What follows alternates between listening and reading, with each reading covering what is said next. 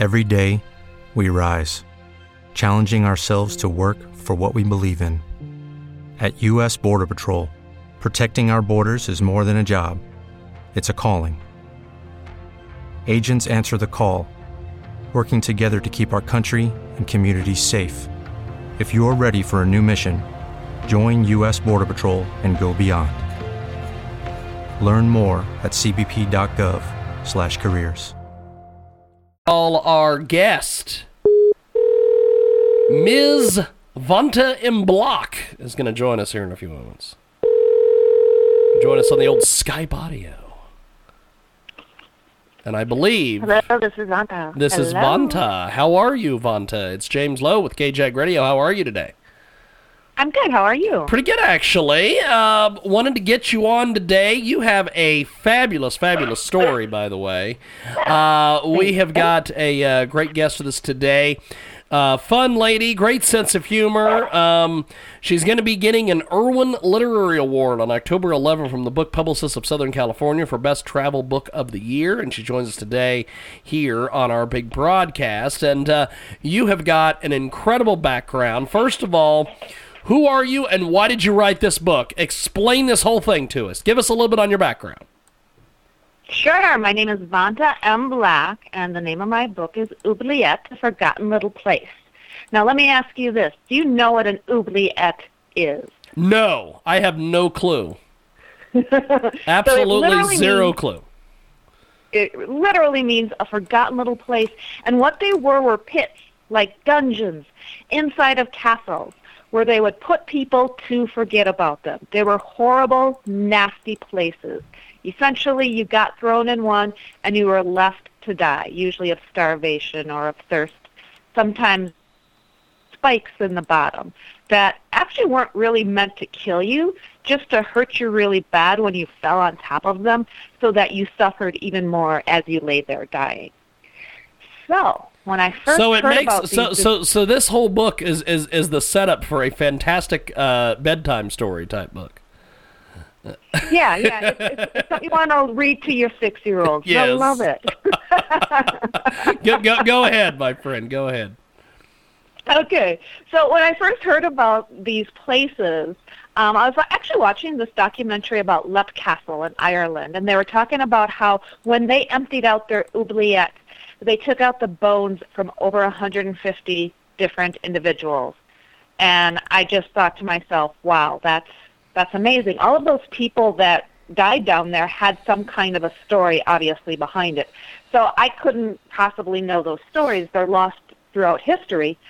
But it inspired me to write this book. And what I did was I pulled from real history and legends and kind of crafted all of these different ghost stories about people who died inside of this oubliette.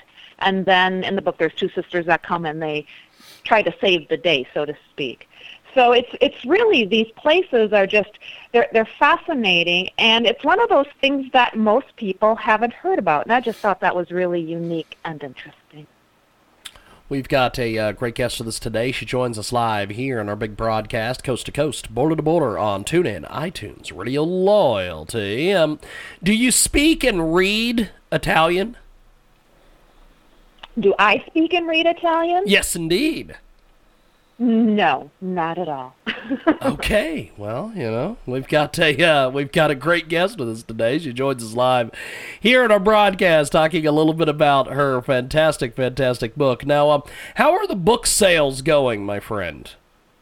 Oh, book sales are going fine. Yeah, uh, it- it's it's a good time, and it actually just won an ELIT award for the horror category. For uh, actually won a silver award, and I've been getting lots of recognitions for it. So it's it's going fabulous. I love it. Now, uh, the, the the the book is absolutely, absolutely amazing. Um, wh- why did you decide to write this book?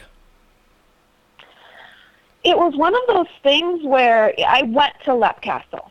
So I went there to visit this place. I call and, and this wasn't one of those castles where you can go and visit and go on a tour like a tourist. It's not like they have like a little thing and you pay and go through the turnstile and they give you a guided tour. This is somebody's house. So I actually found the owner online, called him up. His name is Sean, and I was like, "Hey, you have this castle, and it's got an oubliette, and I'm kind of fascinated with it. Can I come and visit it?" And he did not think I was crazy, thankfully, and he invited me there, and I was able to go and see and just be in this presence.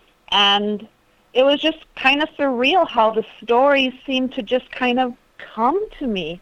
And again, you know, I started doing some research and found different bits of inspiration throughout history where I could kind of just craft all of these stories and make them intertwine and, and come together in the end. We've got a fantastic guest with us today. She joins us live here in our big broadcast. Now, um, what elements did you draw upon to develop this book? For example, um, the Knights Templar. Um, we've heard about them like Indiana Jones. They wear the red crosses and they did the Crusades.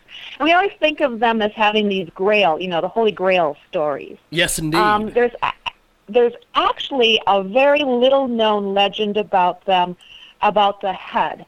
They allegedly had the head of some kind of a, a thing. Some said it was the head of John the Baptist. Some said it was the head of a demon. And this head apparently helped them in battles. And part of the reason for them to be eradicated during the Inquisition was because the king and the pope at that time thought that they were doing some very nefarious things with this head. They were basically dealing with demons and things of that nature. And the story of how they got this head is that a young warrior, upon the death of his betrothed, his bride to be, was so distraught that he crawled into her crypt in the dead of the night, and he consummated their love, whereas he couldn't do that while she was still alive. And from that very unholy union was born this creature, this thing that ended up crawling out on its spindly legs, and it was just this head. And I thought, that's creepy. That's wild. Now, this is just a legend, but again, I love the fact that you have all of these legends from different cultures. Different people call demons different things. Uh, you know, they have been called jinns and they have been called angels and spirits. So I took all of that kind of a, as an inspiration, and there's an entire storyline in Oubliette about Jeez. how this creature basically came to be and how it impacts the other stories within the book absolutely amazing. We've got a, a, uh, great guest with us today. She joins us live here in our big broadcast, coast to coast, border to border on TuneIn, iTunes, Radio Loyalty, Stitcher, and the brand new Jiggy Jaguar app. Now, what kind of reactions are you getting to the book so far?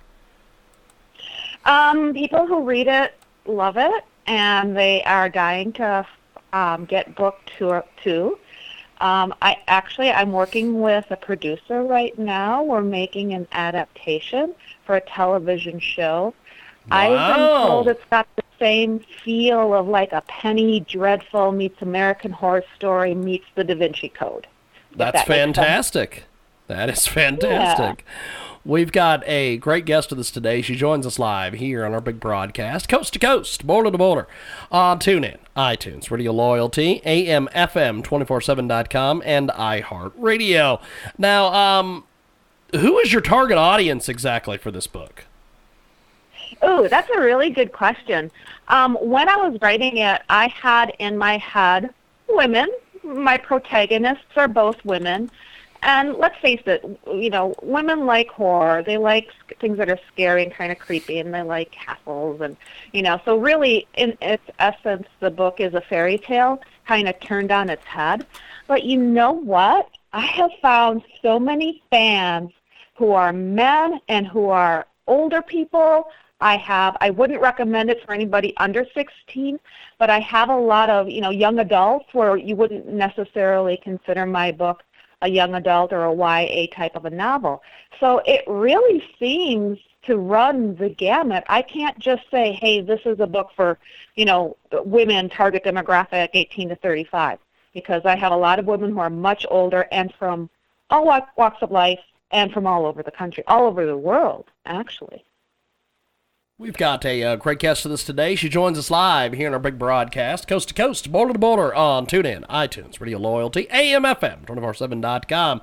Now, um, how does your book and, and, and, and some of the uh, different things in this book, um, how, how did, you know, a lot of people love to be able to go take a book like this and go, you know, check out some of the places that are talked about in the book. Is that possible with this book?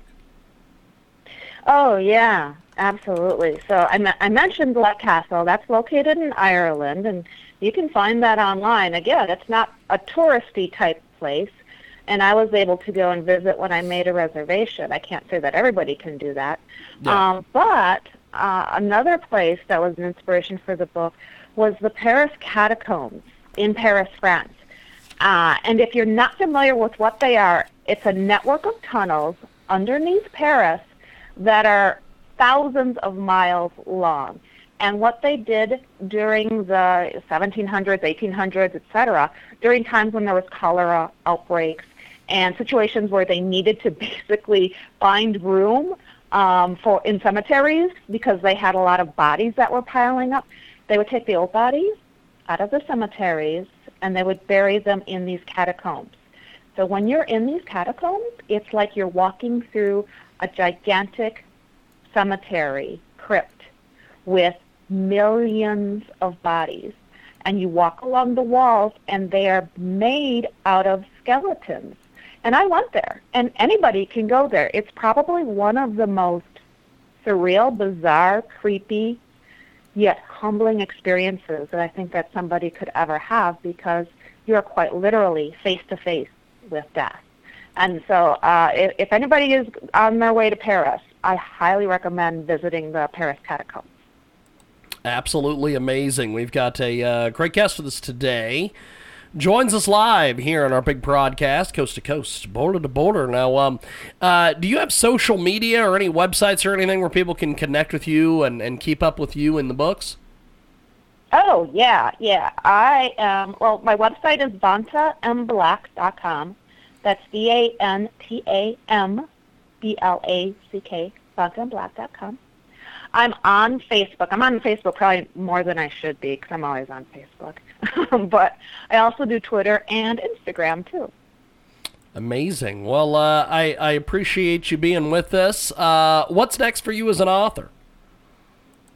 Next, well, I'm currently writing a story about um, a world in which the Neanderthals won out over Homo sapiens. So that's something that I'm currently writing, as well as book two to Oubliette.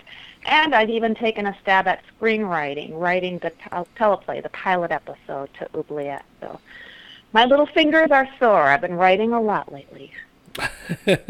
well, it's good stuff. I appreciate you making time for us today. Thanks for coming on the broadcast. Hey, thanks for having me. I appreciate it. Definitely. Have yourself a wonderful day. We are going to take a time out, and when we come back, we've got more coming up on the big broadcast. With the Lucky Land slots, you can get lucky just about anywhere. This is your captain speaking. Uh, we've got clear runway and the weather's fine, but we're just going to circle up here a while and uh, get lucky. No, no, nothing like that. It's just these cash prizes add up quick. So I suggest you sit back, keep your tray table upright, and start getting lucky. Play for free at LuckyLandSlots.com. Are you feeling lucky? No purchase necessary. Void where prohibited by law. 18 plus terms and conditions apply. See website for details.